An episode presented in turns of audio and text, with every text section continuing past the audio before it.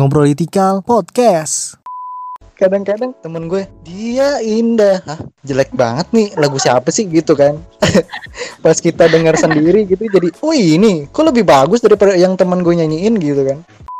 terus gue saking excitednya tuh gue kayak pulang-pulang kayak kayak nyari nyokap gue kayak mau mau mau denger deh ini lagunya unik banget kalau judul sih paling itu tuh bumerang kayak kenapa dia judulnya itu kayak gitu Ya, bumerang. Kenapa nggak celurit gitu ya?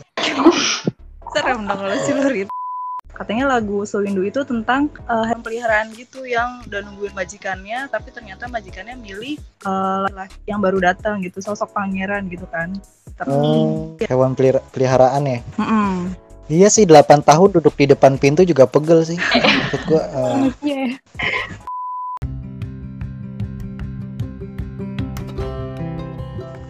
Halo semua, kembali lagi di podcast Ngobrolitikal di season 2 Nah kali ini kita ada konten baru nih Yaitu nyaran, nyari hiburan. Nah di konten baru ini, yaitu di nyaran, nyari hiburan Kita bakal obrolin tentang film, musik, atau hal-hal yang berbau entertain ya, berbau hiburan. Dan kali ini kita bakal bahas tentang eh, Tulus nih sekarang udah sama kita pendengar lagu Tulus yaitu ada Alia. Halo Al. ya halo Zai Halo Al. Terus juga ada Aski. Halo Aski. kalau ketemu lagi ya Ya, dan ada Namira. Halo Nam. halo gak bosen-bosen sama gue Ya, ya, ya. Ini Aski dan Namira ini udah udah pernah ngisi uh, podcast ngobrol Tikal ya di uh, episode sebelumnya episode satu tentang uh, rasanya kuliah di jurusan sastra asing. Nah, bagi kalian yang belum dengar silakan uh, dengerin ya di episode 6. Nah, uh, kita bakal bahas tentang Tulus nih Al, uh, Aski dan Namira karena Alia, Aski dan Namira ini pendengar lagu Tulus. Kita coba bahas lah ya kira-kira semenarik apa sih sebenarnya uh, Tulus itu. Tapi sebelum itu gue bakal jelasin dulu tentang uh, info-info tentang Tulus. Uh, Tulus bernama asli Muhammad Tulus Rusdi ya, lahir di Bukit Tinggi, Sumatera Barat. Uh, Tulus menyandang gelar sarjana di bidang arsitektur dengan kecintaan yang tidak ada habisnya terhadap musik. Berkarya mengusung bendera independensi, Tulus berkarya di bawah naungan Tulus Company, perusahaan yang dia bangun bersama kakak kandungnya Riri Muktamar. Tulus Company selaku label rekaman dan manajemen artis telah merilis tiga kantung album musik untuk Tulus. Semua karya musik yang ada dalam ketiga kantung album musik tersebut adalah hasil karya cipta Tulus itu sendiri. Jadi semua lagu yang diciptakan Tulus tuh eh, sampai saat ini ya,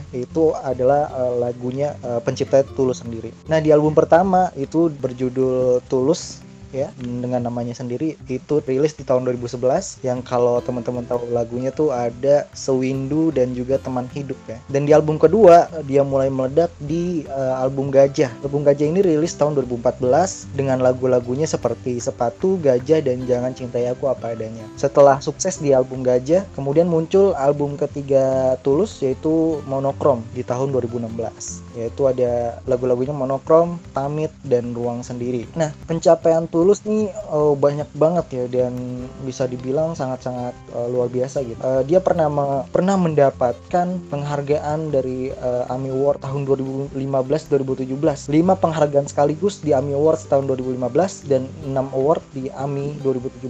Eh, di albumnya Monokrom dan 2015 tuh di album yang Gajah. Eh, album Gajah masuk 10 album terlaku di iTunes Asia dan Tulus juga mendapatkan 50 penghargaan baik di bidang musik dan sinematografi sampai saat ini. Eh, Tulus juga menyanyikan lagu Indonesia Raya pada opening Asian Games tahun 2018. Lebih 90 juta kali eh, lagunya didengar di Spotify dan dia termasuk musisi pertama di Indonesia yang mencapai 1 juta pelanggan di Spotify. 368 juta kali ditonton di YouTube dan 841 ribu subscriber di YouTube. Nah, itu info-info tentang Tulus ya yang sangat luar biasa banget dari dari tahun 2011 ternyata ya lagu-lagunya kemudian meledak di tahun 2013-14 Eh, kita coba tanya-tanya nih ke teman-teman kita itu yang pendengar tulus. Eh, kalau dari Aliyah kapan sih Al? Eh, lu pertama kali dengerin lagunya tulus?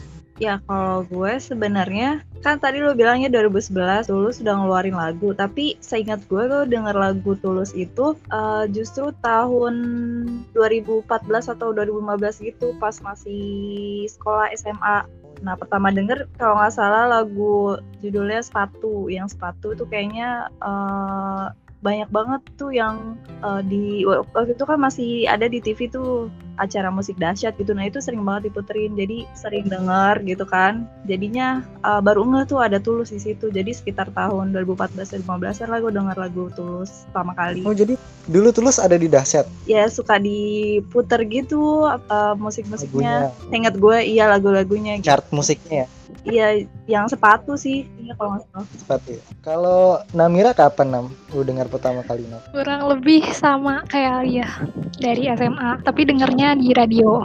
Dan taunya lagu-lagu yang sering diputar aja. Apa tuh pertama kali lu dengerin lagu apa? Kayaknya sepatu dan teman hidup deh. Oh, iya iya iya. Itu sempat sempat naik tuh di tahun 2014 deh. Kelas 2 tuh gua ada teman gue nyanyi teman hidup mulu. Dia indah gua kan ini lagu apaan sih? kan kalau temen yang nyanyi kadang-kadang kita suka ini ya lu nyanyi apaan sih gitu kan padahal sebenarnya kalau yang yang nyanyi penyanyi aslinya tuh bagus gitu ya iya iya nah itu dia yang bikin notisnya ya gak sih? Udah gitu gue pikir liriknya re- relate banget juga lah. Kan karena itu juga makanya orang-orang tuh langsung paham gitu. Oh, kalau Aski kapan pertama kali dengar lagunya Tulus? Eh, sama ya kayak saya, gue denger dari teman-teman gue tuh pada nyanyi sepatu. Cuman gue kayak nggak notice banget gitu lah yang gue kayak Oh iya, temen lu soalnya nyanyi ya? Eh, iya kayak oke ini lagi lagu yang populer gitu. Cuman Hmm. yang gue notice emang lagu lagu ini yang jangan cintai apa padanya itu. Itu gue baru sadar itu lagu dari penyanyi yang namanya Tulus gitu loh. Kayak gue baru sadar sepenuhnya gitu terus kayak pas uh, lihat-lihat lagi dia lagunya apa aja terus pas nemu sepatu oh ini yang dinyanyikan oleh teman-teman saya gitu ternyata seperti ini gitu bentuknya kok jauh sekali gitu Oh iya bener bener bener. oh ini iya iya. Kadang-kadang temen gue dia indah, Hah, jelek banget nih lagu siapa sih gitu kan? Pas kita dengar sendiri gitu jadi, oh ini kok lebih bagus daripada yang temen gue nyanyiin gitu kan? ya iyalah nyanyinya kasar kali ya Iya iya. Oke, itu tahun berapa Ski kalau boleh tahu? berapa ya Em, eh, tahun 2015 Ski waktu itu lu kesan pertama kalinya denger lagu yang apa tadi? Eh, Jangan cintai aku apa adanya ya? Iya, Gimana kesan pertama kali lu? itu ya ear catching banget ya karena maksudnya kan lagu-lagu Indonesia pada saat itu kan ya kayak udah cintai aku apa adanya gitu. Oh iya Ya, benar-benar. ya cinta, cinta yang kayak cinta-cinta klasik gitu ngerti gak sih? Iya iya. iya. Terus pas itu tuh kayak dimulai nih fangirlingnya kayak, kayak gak fangirling sih kayak eh, ih apa kayak unik banget gitu loh. Jangan cintai aku padanya gitu. Dan ada tuntutan di situ. Terus gue saking excited kan tuh gue kayak pulang-pulang kayak kayak nyari nyokap gue kayak mama denger deh ini lagunya unik banget. Gue sampai kayak Oh iya.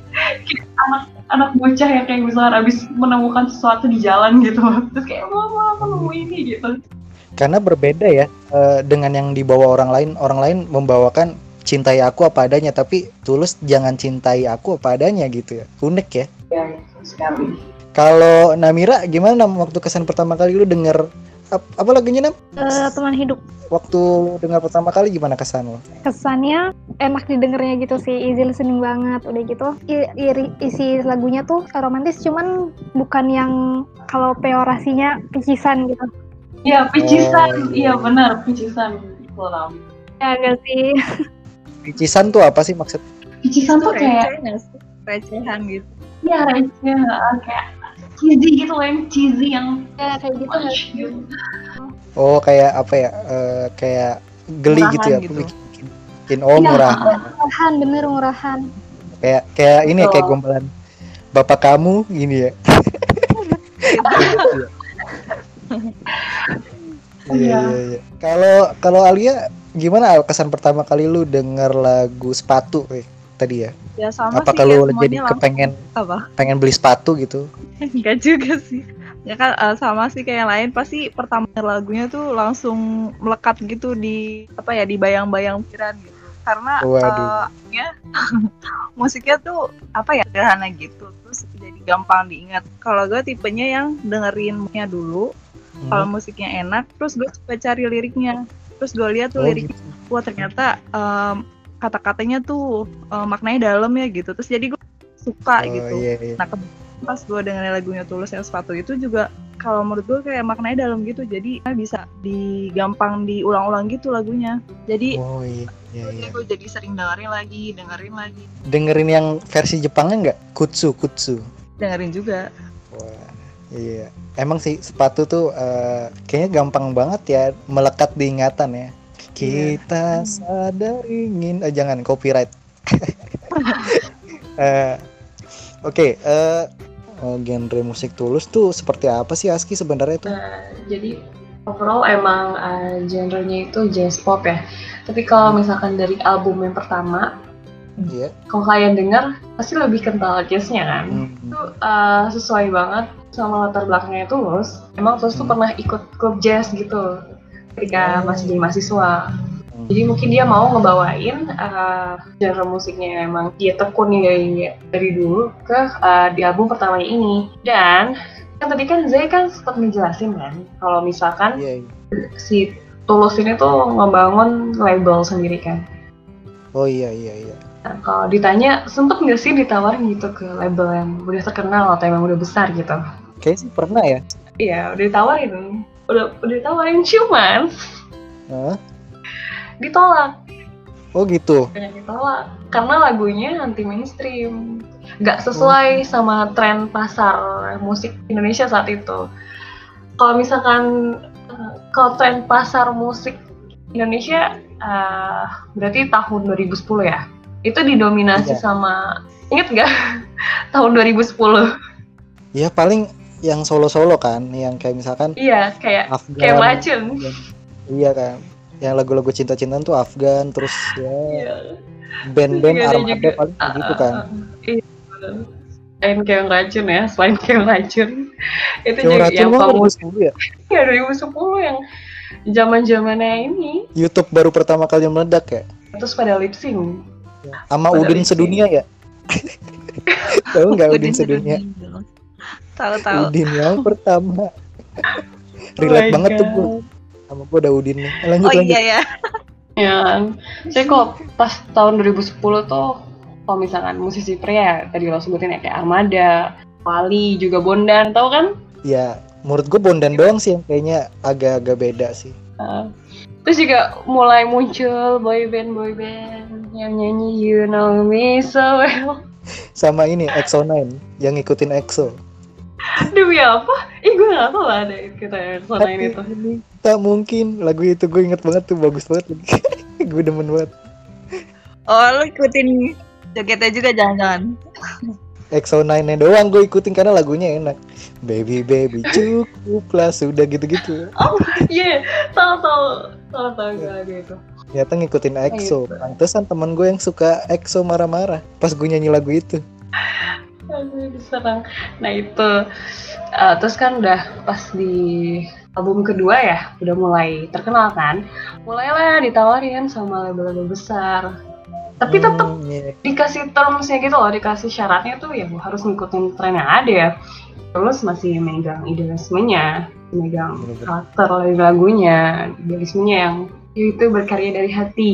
Wih, Oh, sesuai jadi- dengan namanya dia ya, tulus. Ya. Iya.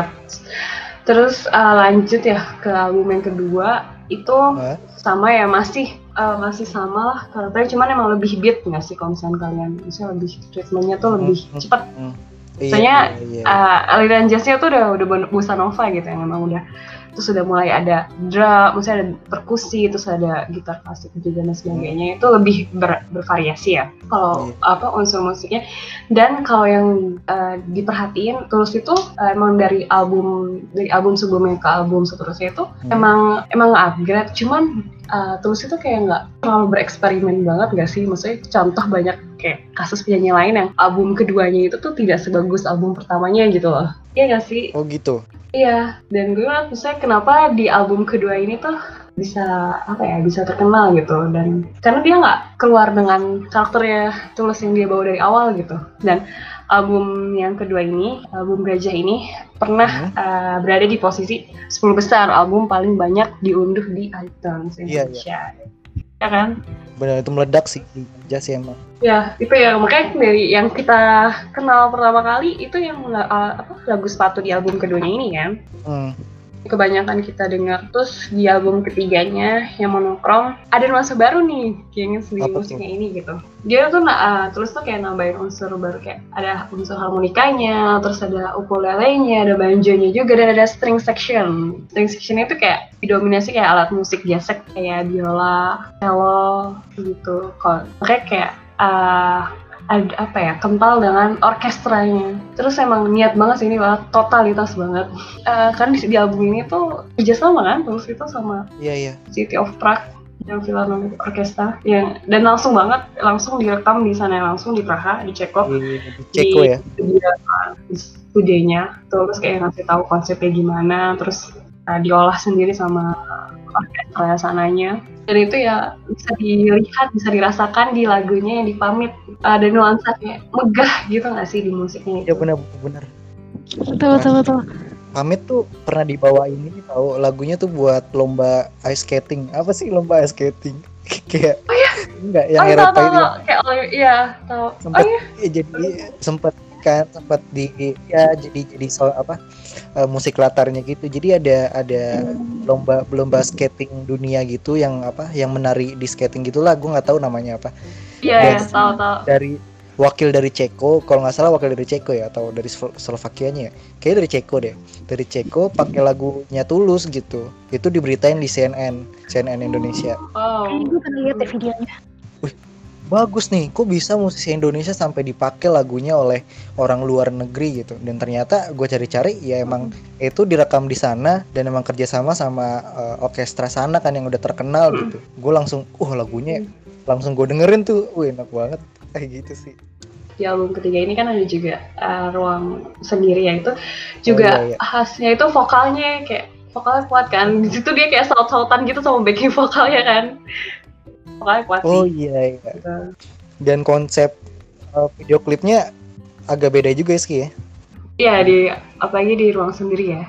Itu bekerja sama dengan eh, salah satu seniman kontemporer eh, yang terbaik juga ya di tingkat Wah, iya. internasional apa pernah disebut pernah disebut namanya Melati. Melati. emang gak sembarangan sih emang tulus ya Tapi ya totalitas banget mulai dari musiknya, mulai juga video klipnya. Kalau ih kalau nonton misalnya kalau nonton video klipnya itu, inilah musiknya kayak beda aja gitu. Unik. Hmm. Ski eh, mau nanya eh, di album ketiga ini lebih lebih balat nggak sih lebih lebih Iya. ya, lebih gelap nggak sih dia nggak sih lebih sedih ada nuansa nuansanya sedih ya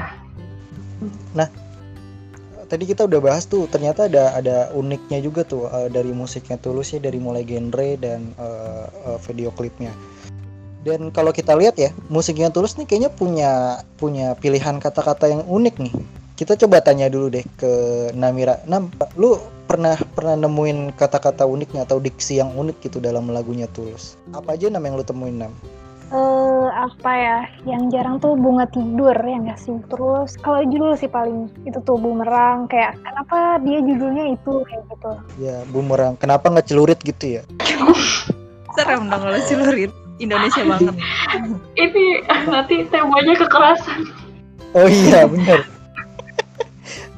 Eh, apa lagi Nam? Sewindu juga nggak sih Nam? Ya betul, ya benar-benar bisa bisa.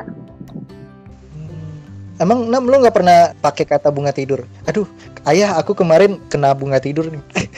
Mohon banget. maaf Bukan jarang malahan nggak kepikiran kayak sih. Coba deh kita tanya nih ke anak bahasa. Oh anak bahasa. Alia lu Berat-berat. eh, arti bunga tidur tuh apa sih? Ya kalau arti bunga tidur sendiri sih uh, mimpi. Oh, mimpi Iya. gitu. Berarti ini eh, lagunya Tulus nih yang bunga tidur memang berceritakan tentang mimpi gitu. Uh, kalau lagu bunga tidur sendiri sih, kalau yang gue dengerin nggak ke mimpi banget sih ya. Jadi sebenarnya kalau gue baca-baca tuh juga dari wawancara Tulus, uh, bunga tidur tuh kayak menggambarkan kehidupan Tulus yang sekarang ini. Dia uh, sekarang terkenal seolah-olah kayak mimpi gitu terus orang-orang ngeliatnya kan ada lirik juga tuh yang ini musikku dia jadi pagar jarak pandangku gitu kalau gue tangkapin sih uh, di lagu itu uh, kayak orang-orang Hmm. mandang dia batas dari lagunya padahal diri dia itu uh, ada apa gimana ya ngomongnya? lebih dari itu iya lebih dari itu maksudnya orang ngelihat dia kayak wah uh, keren banget gitu bisa aja dia punya perasaan Hmm. lain gitu Punya sisi lain gitu Terus ya juga- istilahnya. ya sisi lain gitu terus juga eh, yang gue baca juga lagu bunga tidur merefleksikan kehidupan kita sehari-hari ya intinya sih lagu itu eh, tulus apa ya ya jadi banyak yang salah menilai menilai diri kita gitu orang kita, kita itu kuat padahal nggak begitu kan di terus ada juga nih yang ngebawa-bawa eh, Tuhan yang sering malu karena sujud Iya ada ada pesan religinya juga ya. iya ada pesan religinya juga gitu Baru tahu itu ada pesan religi. Terus ada ada ini sih eh, sewindu tuh. Iya, sewindu kan kita jarang gunain ya. Biasanya kita SD terakhir gunain kata sewindu itu untuk soal ya. Sama matematika ya? Satu sewindu sama dengan berapa gitu kan. Berapa bulan? Satuan waktu kan itu, gitu kan. Itu kalau sewindu apa? Al? Iya kalau Sewindu kalau misalnya masih pelajaran matematika ya, Sewindu itu kan artinya 8 tahun. Hmm. Gue juga sering ketemu sih antara 8 tahun sama eh, 10 tahun. Kalau 10 tahun apa? Dasawarsa ya. Dekade, dekade. Iya dekade. Dekade. Sewindu kan artinya 8 tahun tuh. Nah, eh, kalau di lagunya sih kalau yang gue tangkap tentang ini orang yang Mendem-mendem. nungguin- Iya memendam perasaan, friendzone gitu lah udah nungguin lama gitu kan. Mungkin sekitar dari lagu itu kan seminggu berarti eh, sekitar 8 tahun mungkin terjebak Hmm, di iya, iya. friendzone gitu. Oh. Tapi ya tapi ternyata pas gue baca gitu gue nemu artikel dari hasil wawancara tulus di radio gitu katanya lagu Sewindu itu tentang hewan peliharaan gitu yang udah nungguin majikannya tapi ternyata majikannya milih eh, laki yang baru datang gitu sosok pangeran gitu kan tapi Oh, oh iya hewan pelihara- peliharaan ya. Mm-mm. Iya sih 8 tahun duduk di depan pintu juga pegel sih. Menurut gua eh, Iya. iya kan. Iya, iya. Ini orang cringe banget sih. Ngapain lu 8 tahun di depan pintu gitu kan.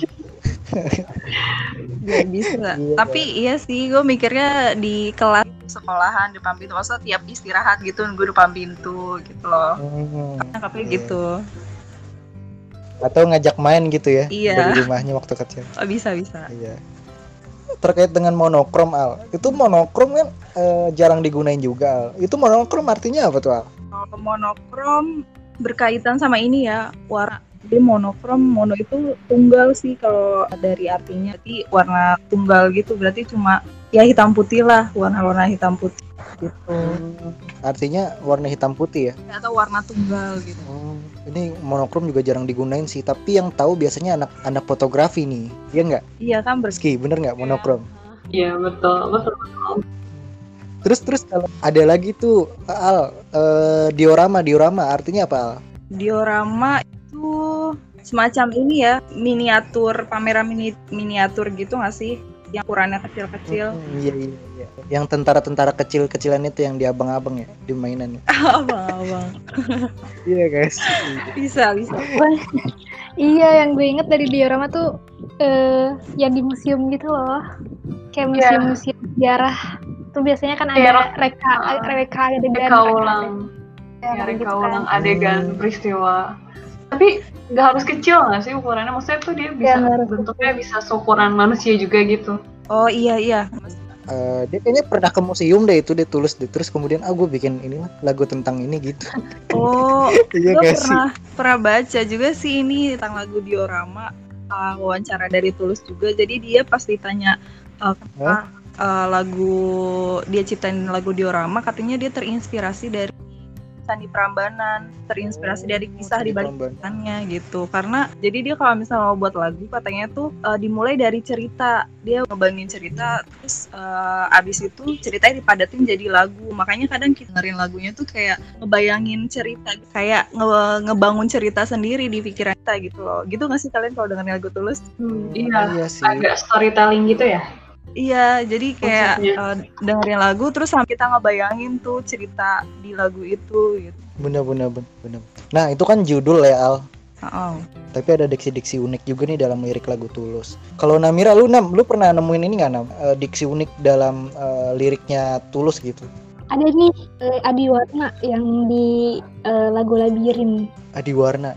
Adiwarna tuh Al, apa Al? Adiwarna Al. gue juga dengerin lagu Lab- Labirin tapi nggak ngeh tuh ada lirik Adi Warna gagal lupa pas gue cek artinya ini ya eh, bagus sekali.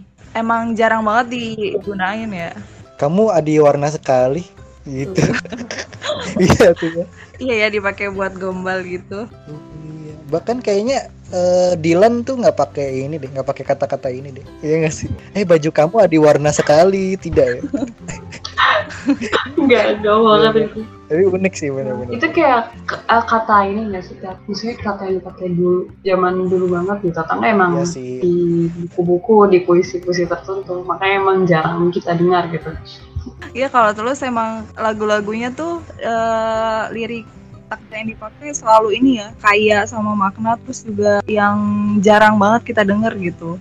Contoh tadi adi warna. Iya terus kata candu di lirik ini juga adi eh adi warna labirin. Oh iya iya iya. Oh itu terus juga ada gincu gincu dalam bunga tidur. Gincu tuh apa? Lipstick bukan sih? Gincu tuh? Iya, gua gincu. Iya lipstick tapi kita nggak pernah ngomong gincu Iya. jarang. Gitu. Tapi orang Mau zaman beli dulu mungkin pakai itu, pakai apa kata itu. Kayak mungkin nenek kita ya, nenek kita mungkin masih pakai nggak sih? Gincumu adi warna sekali. Beli di mana? Oh, iya. Coba gue, gue, gue nggak tahan banget denger itu Zai. Baku banget bahasanya. Kaku banget ya. Aduh ya. Gincu tuh peorasi gak sih Al? Apa enggak sebenarnya?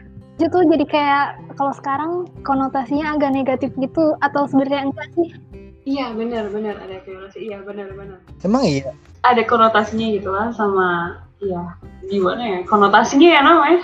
Iya sih, kayaknya eh, mengalami perubahan makna gitu dari lipstick terus eh, konotasinya jadi negatif gitu ya. Mm-mm.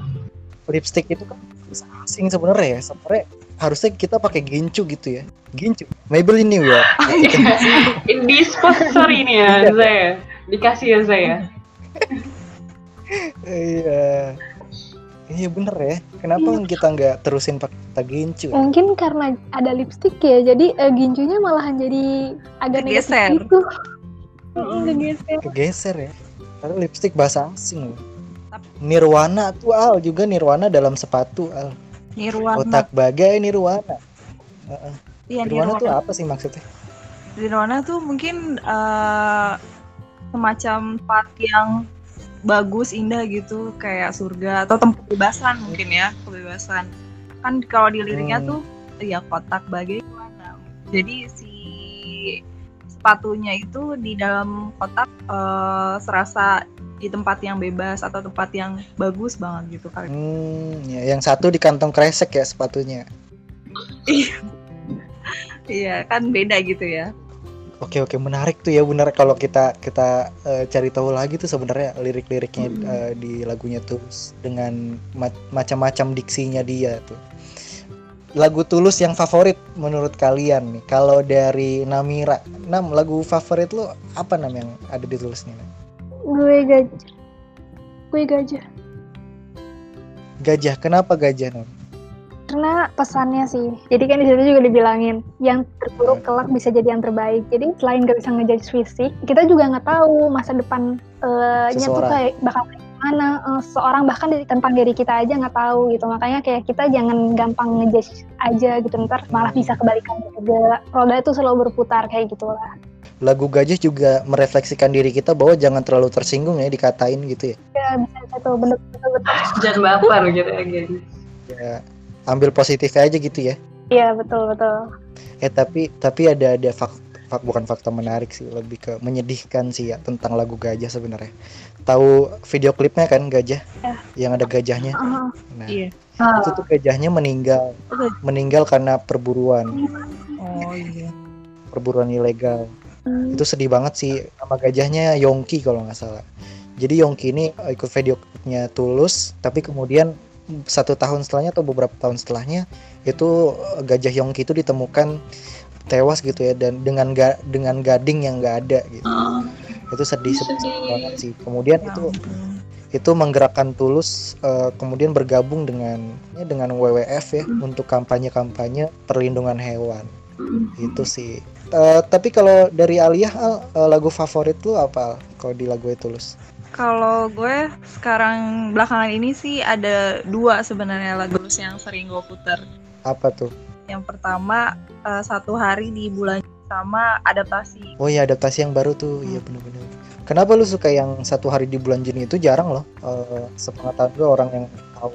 Lucu aja gitu musiknya. Terus eh, ternyata sering dijadiin TikTok tuh gak sih? Yang depannya pernah denger gak sih TikTok yang depannya kayak Oh iya iya. ya kan? Pertama gue lihat TikTok tuh ini lagu apa sih kayak lucu gitu. Terus gue dengan lagu tulus, oh ternyata dari lagunya tulus. Terus eh, liriknya Gitu juga, iya liriknya lucu juga yang eh kok lucu ya gitu deh pokoknya. Oh iya iya iya. iya. Mungkin pendengar mesti dengerin kali. Iya, ya, coba dengerin tahu deh. lebih lanjut. Heeh. Adaptasi, kenapa lu suka adaptasi ya? Emang sesuai keadaan kita kali ini kali. Iya betul banget. betul banget. Sama ini sih kayaknya maknanya agak-agak mirip sama teman hidup. Jadi kalau di lagu adaptasi ini eh, liriknya yang gue tangkap tentang sepasang sepas, pasangan gitu yang hidup bareng terus nanti bakalan tahu gimana eh, baik buruknya banyak waktu bersama jadi apa ya semakin paham gitu-gitu deh. Lagu adaptasi tuh dia kolaborasi sama sama Petra Petra si Oh Hombi. iya Petra Siombing. Dia jadi aransemen gitunya ya. aransemen dan sama pencipta lagunya juga jadi Oh, kolab- kolaborasi. Jadi berdua. Keren sih itu emang. Kalau Aski lagu favorit lo apa sih? Gue favorit eh, gue suka ini sih yang ruang sendiri.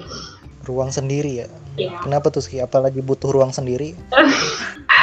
Gimana ya um, sebenarnya ini mungkin ya salah satu ciri khas ya lagu-lagunya tulus. Sederhana dan humanis ya. oh, asik. Humanis gimana tuh Ski jangan terlalu berat lah tolong lah. Oke. Oke. Oke sederhanain. Nggak sih maksudnya kayak gimana ya?